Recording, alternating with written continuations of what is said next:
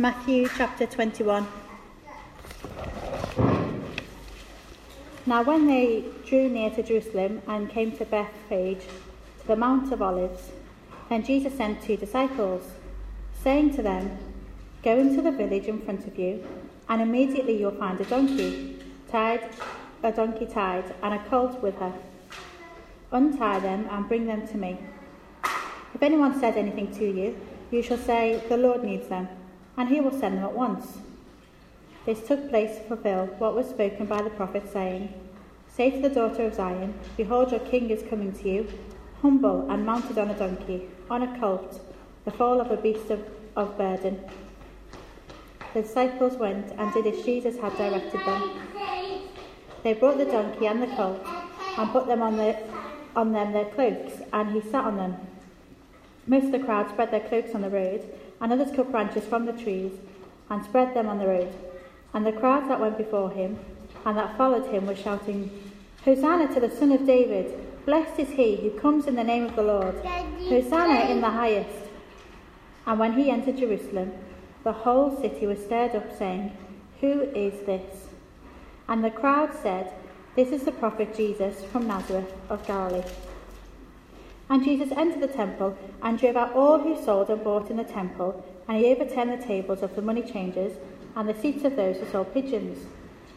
He said to them, It is written, My house shall be called a house of prayer, but you make it a den of robbers. And the blind and the lame came to him in the temple, and he healed them. But when the chief priests and the scribes saw the wonderful things that he did, and the children crying out in the temple, Hosanna to the Son of David, they were indignant. And they said to him, Do you hear what these are saying? And Jesus said to them, Yes, have you never read, Out of the mouths of infants and nursing babies, you have prepared praise? And leaving them, he went out into the city to Bethany and lodged there. In the morning, as he was returning to the city, he became hungry. And seeing a fig tree by the wayside, he went to it and found nothing on it but only leaves. And he said to it, May no fruit ever come from you again. And the fig tree withered at once. When the disciples saw it, they marveled, saying, How did that, the fig tree wither at once? And Jesus answered them, Truly I say to you, if you have faith and do not doubt, you will not only do what has been done to the fig tree, but even if you say to this mountain, Be taken up and thrown into the sea, it will happen. And whatever you ask in prayer, you will receive if you have faith. And when he entered the temple, the chief priests and the elders of the people came up to him as he was teaching and said, By what authority are you doing these things? And who gave you this authority?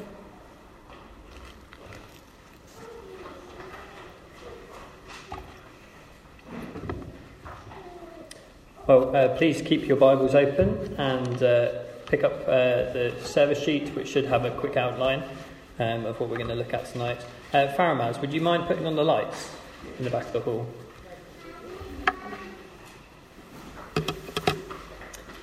It's great to have you with us, Irene, as well. Um, welcome. You're joining us remotely. That's great.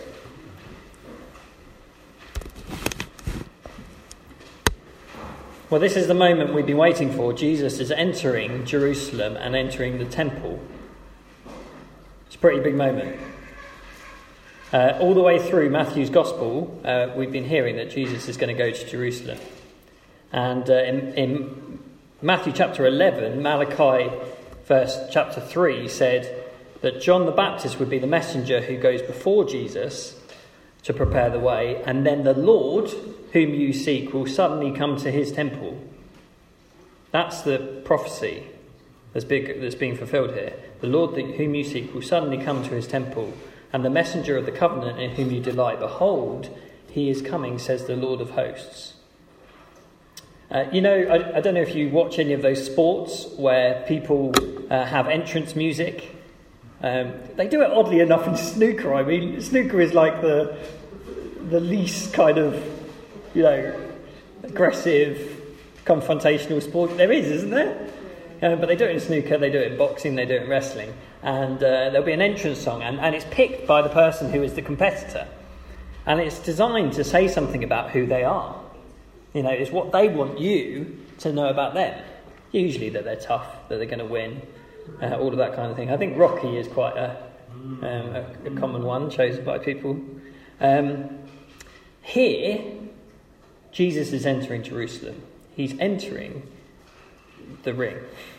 And his entrance music, the one that he chooses for himself, is Zechariah 9. And that's what's in uh, verse 5. Say to the daughter of Zion, Behold, your king is coming to you, humble and mounted on a donkey, on a colt, the foal of a beast of burden. This is undoubtedly a reference that says, speaks about the Messiah, the Christ. All of the Jewish people would know this is a, a reference to the Christ, uh, a prophecy in the Old Testament that said, Here's the Christ, the anointed one, the King who is coming. And uh, it says, doesn't it? It's, it's staged, so he, he has the visual to back that up as well because he's on the back of a donkey. So he wants people to see that he's the Messiah. But it's a very carefully chosen scripture. Because if you look at that, the, those verses, what does it say about this king? What's the first word it says about him? Humble. Humble, okay. Very carefully chosen because this isn't the kind of king that, you know, was, going you know, was beating his chest and saying, Whoa, you know, um, I'm going to defeat everyone. It, it is the king who's going to do that. But Jesus carefully chose this uh, entrance song, this visual for the crowds, because he is the humble king. And that's completely different to what they were looking for. They wanted someone to overthrow the Romans, to, to, to basically lead a rebellion. And that's the kind of Messiah that they thought they could have. Can I show you that from this passage?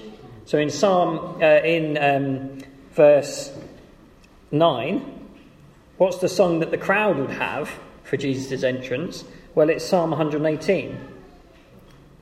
And they say, Hosanna to the Son of David, which, because of all that's gone before with the blind men, you'd think that's, that's a good start. They know he's the Son of David, they know he's the King. Um, Blessed is he who comes in the name of the Lord. Now, these would have been normal songs that people would have sung on their way up to Passover, and they're taken from a group of psalms that are victory psalms. Basically, God is going to smash all our enemies. Um, and they meant that. They meant that to mean the Romans. Um, Hosanna is more of a na- uh, nationalistic kind of thing. It's, it's, it's similar of thing to God bless America kind of thing. You know, it's just like we're, we're Israel. Um, so actually, we're going to go to that first point, which is there's a lot of hype here, but G- Jesus is going to discover there's no fruit. As in, there's a lot to see that looks like there's faith, but when he goes to find the fruit of faith, there's nothing there. I asked you to think about that question about the fig tree. What, what's the similarity between the fig tree and Israel? Um, that's under this point. So we're going to look at that in a minute. So we'll look at verses 8 to 13 under that first point. It says this Most of the crowd spread their cloaks on the, ground, on the road, and others cut branches from the trees and spread them on the road.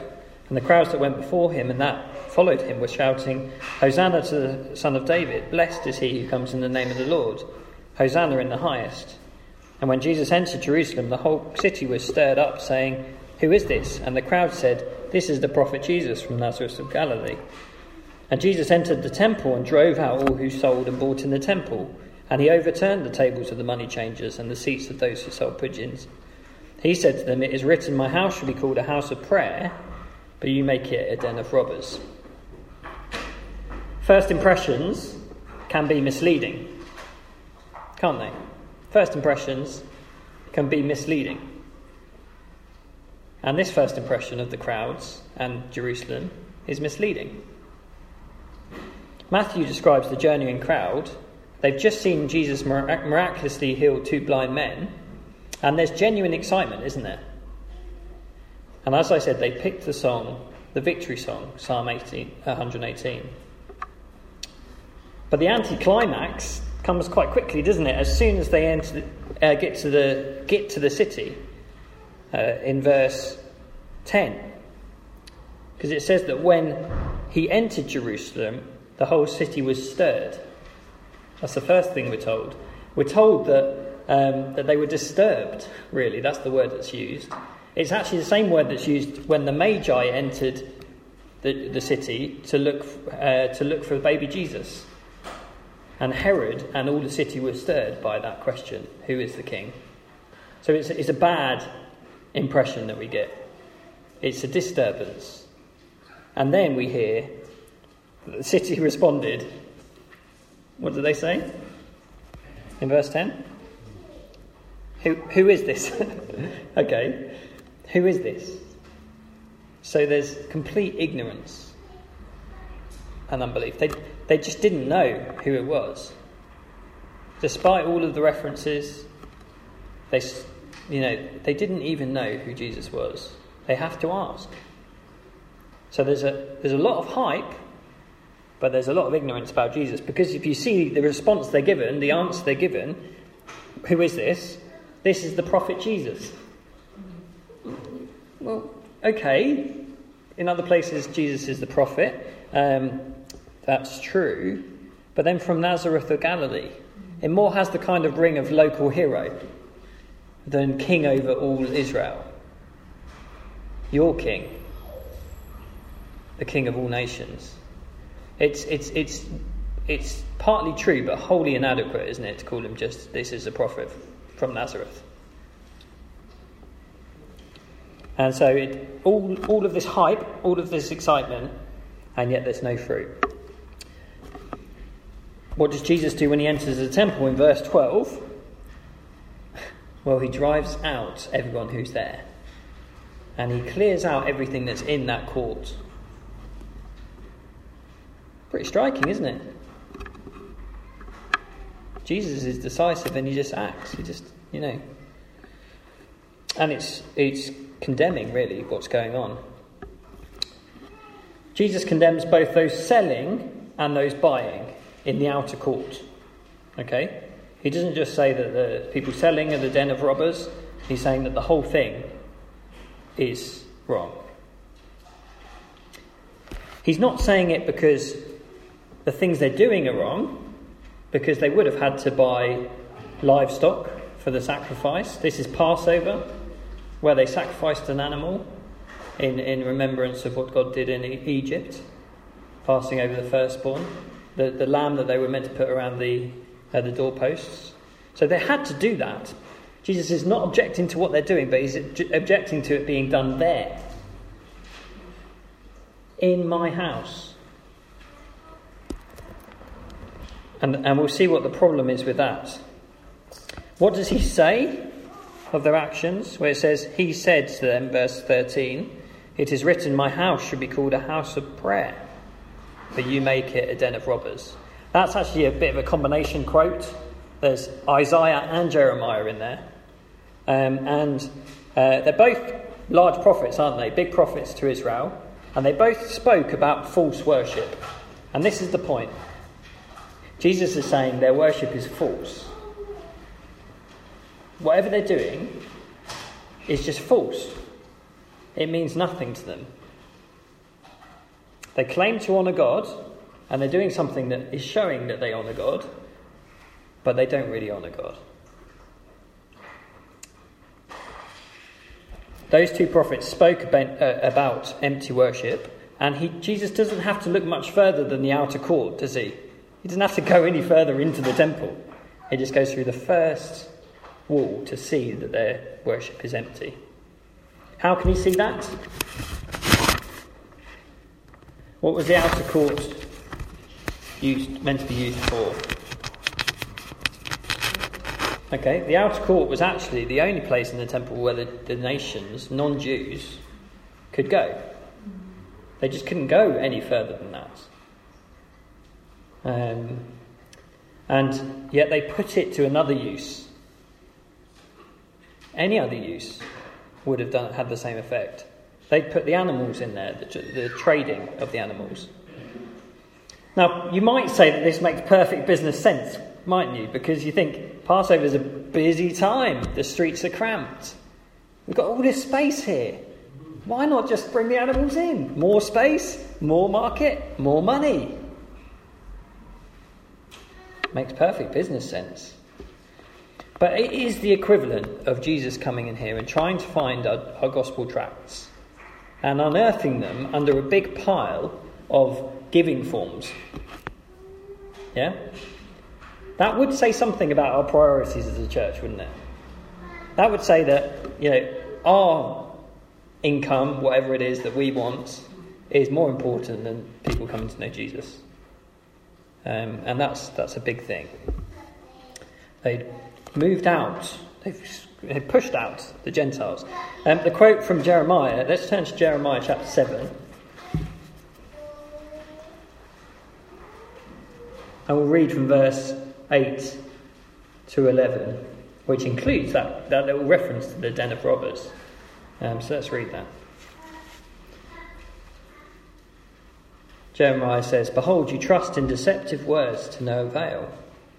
Will you steal, murder, commit adultery, swear falsely, make offerings to Baal, and go after other gods that you have not known, and then come and stand before me in this house, which is called by my name, and say, We are delivered, only to go on doing all these abominations?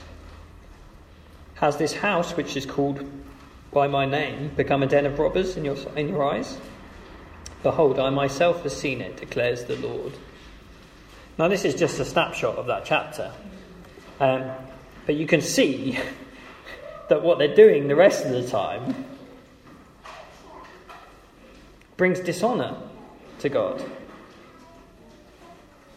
And yet they think that by coming to the temple, that the ma- temple is some kind of magic box where you just go and suddenly you're honouring God.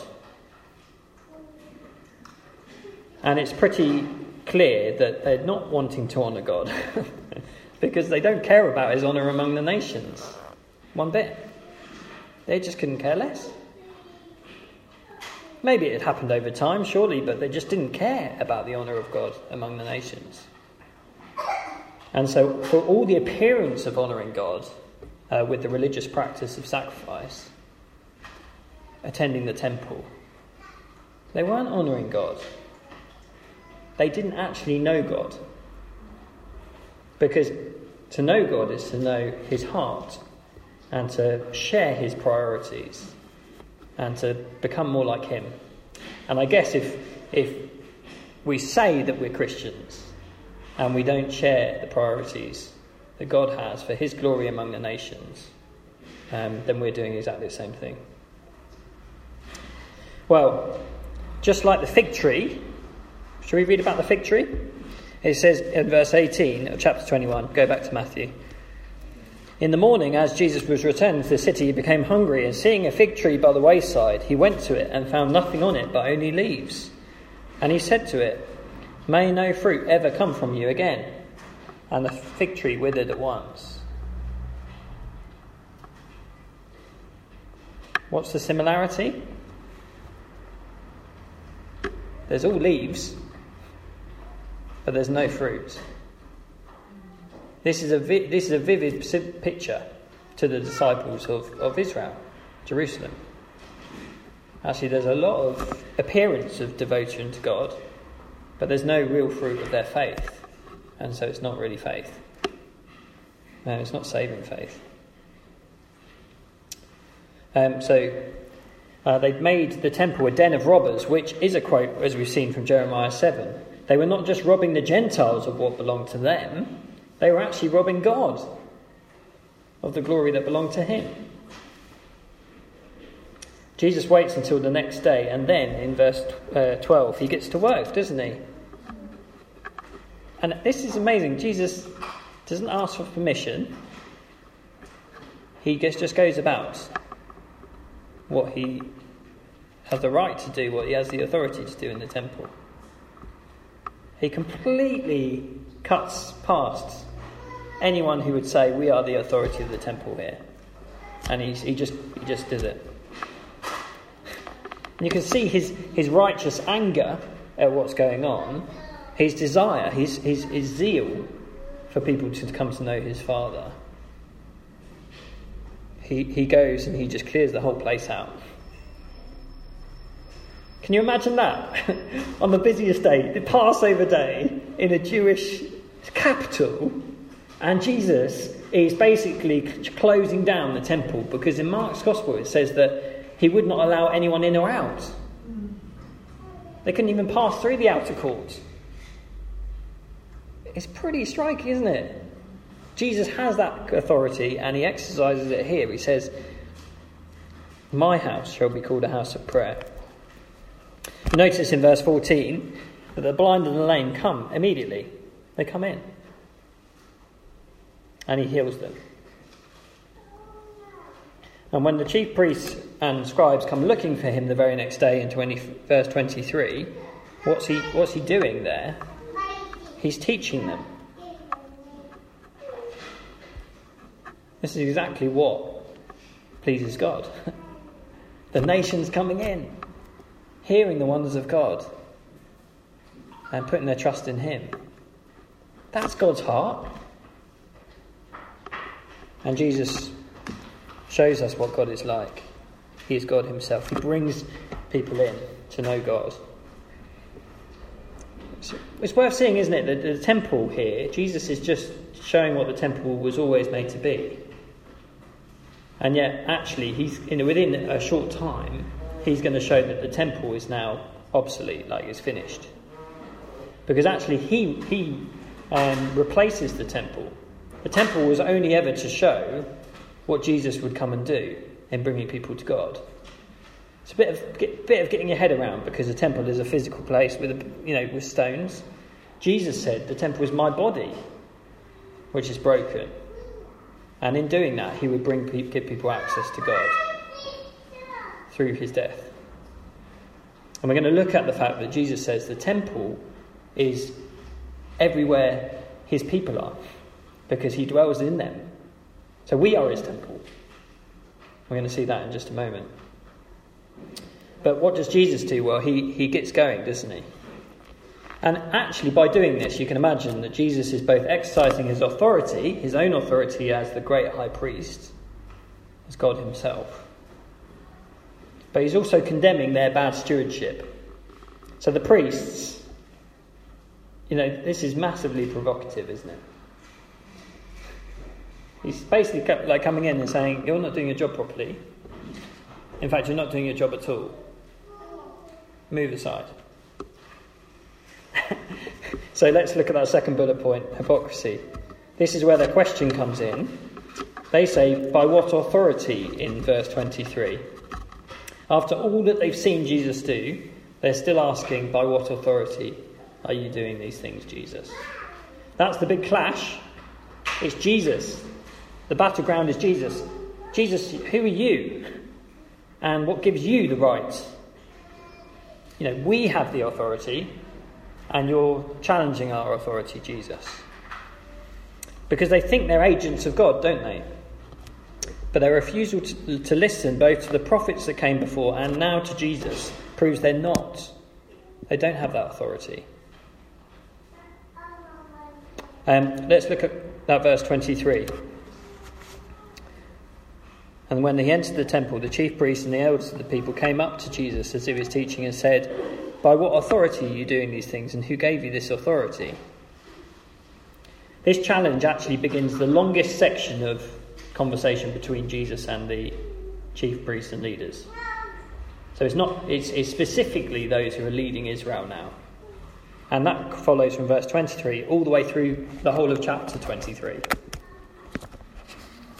So we're going to go in detail into the, the, the conflict here. The, that question of are you, are you in charge, Jesus? Or, you know, we, or are we in charge?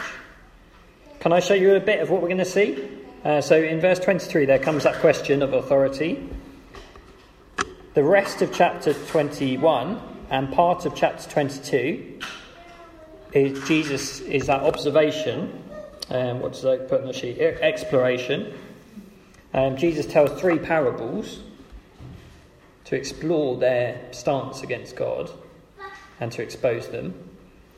Then, in the next, the rest of chapter 22, I've already told you about this. The, the three questions that they come to Jesus with, which is confrontation, and his final question for them in the end of that chapter. And then the ultimatum. Jesus is only speaking in chapter 23. because he is the one who gives the ultimate judgment. And so it is going to be a pretty challenging read to hear. I think we're going to see the stubbornness of unbelief. And it will show where it always leads. It always leads to death and judgment. Which, if we go back to Matthew 21, is what he says about the fig tree, isn't it? As Jesus curses the fruitless fig tree because it, it gave the appearance of relationship with God, faith, but no fruit, no desire for the glory of God or the honour of God among the nations. He curses it and it withers overnight, it dies. And actually, if that's a picture of Jerusalem, well, actually, Jerusalem is going to fall. Within it's 70 AD, within 40 years or whatever of this time, their desire for violence and someone who will overthrow Rome is actually going to cause their downfall.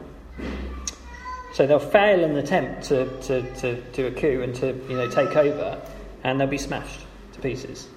The temple, Jesus says in verse 24, chapter 24, verse 1, he says, Truly I say to you, there will not be left here one stone upon another that will not be thrown down. So the temple is, is over, it's finished.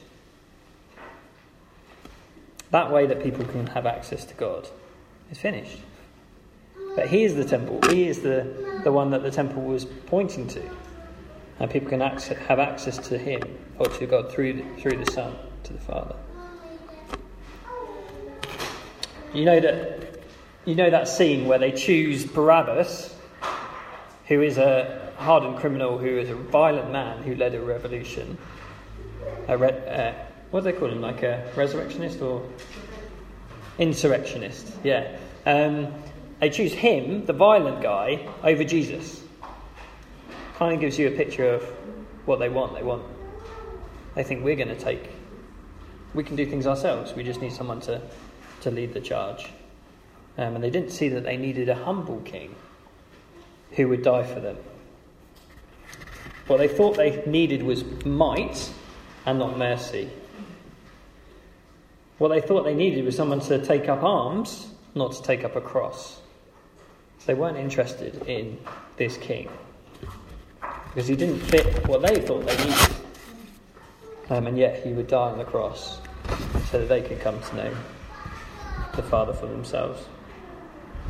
Um, so we see, we're going to see a bit more of that confrontation playing out in the next couple of weeks. So let's, let's have a think about this now. Uh, this question of fruitlessness, this question of faith, and yet no desire for the glory of God, for the honour of God. If this has challenged you, which I guess it probably has, to see Jesus like this, can I encourage you to respond to this? Because it does put a picture of Jesus that does it isn't very comfortable, is it? It's not meant to be comfortable. He's uncomfortable. Because he challenges and turns things over and exposes our hearts and says, you know, there's a lot of activity going on, but where's your heart? Is it done out of honour for God or is it just out of honour for self? and he he does challenge us. So maybe, like Jerusalem, you've overlooked Jesus before. Maybe you missed him entirely because he's not what you thought you needed, what you were looking for in a leader. It might be because you had a preconceived idea of him, perhaps what others have got wrong about him. So you just thought, okay, well, they tell me this, they told me he's a prophet, I'm just going to believe he's a prophet. It's, in, it's inadequate. Jesus demonstrates authority that only God has. Can we see now how far short those descriptions fall of the real thing? Jesus can't just be a messenger. His actions in the temple demonstrate divine authority. He is the Lord God who has come to his house, to his temple. Maybe the first thing to do would be to admit that you've got Jesus wrong. Ask to know him as he really is and from what is said about him in the Bible. That would be a great prayer. And a simple prayer. Maybe you've been hearing the Bible lots and have been going to church. My guess is we don't really want to think of Jesus like this, do we? Makes us feel uncomfortable. He sees past hypocrisy. that makes us feel uncomfortable, doesn't it? He sees our hearts. He'll not simply just affirm our efforts or give us a few tips, he'll tear the whole thing down. So if Jesus really has, if you've seen Jesus for who he is, he'll tear down the whole assumption about who you are, about your own goodness before God, about your own access to God. He'll tear the whole thing down. He'll put an end to our performance, however convincing it is to others. That's pretty frightening, isn't it? Jesus hates hypocrisy. He hates hypocrisy not least because it leads us to face his judgment, and just as seriously, it leads others there too. Because, as Joel said a few weeks ago, whenever we put our trust in somewhere other than Jesus, it encourages other people to do the same. So if we're saying, essentially, I'm a Christian, but I'm a, you know, I can do this thing which is going to be, which I'm going to make you make known to you, and want you to praise me for. That's actually going to cause other Christians to want to put their trust in it too. That's serious causes them to stumble, and perhaps will stumble over the same thing. That leads to a dead end, it facing God's judgment too. But it is God's kindness, isn't it? And Jesus' kindness to show us that we're not right with Him, so that we seek Him before He comes again. And this is what we're going to sing about in the song we have in just a moment. If He's laid hope in our hearts, it's actually His kindness to us to show us that we're, we're hypocrites, we might be convinced, other people might convinced, be convinced, but we're hypocrites. Ask Jesus to be your king, and that means the king of your life. The one who decides and has his priorities set the agenda. His desires for people to come to know him. Change you. you don't stay the same. You don't sort of come back week from week and as we would do, and you know, same thing, same thing, same thing, same thing. But knowing that He won't turn you away, but has died for our forgiveness and can change us and give us a new heart. This is the kind of faith that saves. It's real faith, true faith, because it's to, reliant on who Jesus is and not on who we are. And uh, we see that, don't we, in what Jesus says to the disciples in verses 20 to 22. So we're coming to land on those verses. But do heed the warning of the religious leaders. They continued in their stubborn pride. Don't be like them. Um, in these verses, Jesus says that there is a faith, a saving faith, He's mentioned this before, hasn't he? He said that if you have faith as small as a mustard seed. Do you remember when he said that? Pretty similar because it talks about moving mountains and stuff like that. Those who have been given faith and respond to him as their king. Actually, in the work of getting the gospel out to other people, there won't be any obstacles that will stand in their way. Because Jesus says here, and whatever you ask in prayer, you will receive if you have faith. Saving faith in Jesus means that his temple is now the church, the people of God, who through God's Spirit get to take the news about him, the truth about him, out to the world. And he's doing this. He's doing this. Uh, will we trust him? Will we ask him as we overcome, as we come up against significant hurdles, for him to do his work, his saving work, bringing faith, helping people to see who He is, to believe in Him. Let's pray.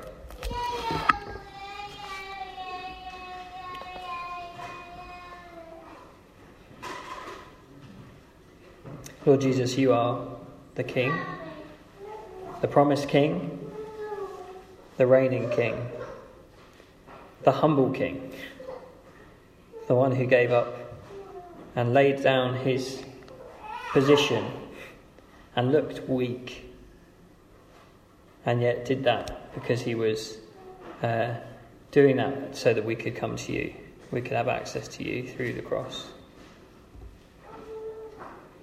Father God, we know that we would want so many other people other than Jesus. We would invent loads of other ways to see him, but the truth of who he is. Maybe because it's more convenient, maybe because it's more comfortable. We thank you for exposing our hearts that we are hypocrites, that we perhaps have a lot of leaf but no fruit. Would you please work uh, to bring about repentance so that our hearts would change? And that be, you being King of our lives would actually result in honour to you. That we wouldn't be Christians uh, around other Christians. There would be Christians around uh, the lost, light in the darkness, as you have called us to be. Please put your spirit in us, change us from within, make us useful in your service, we pray. For your glory. Amen.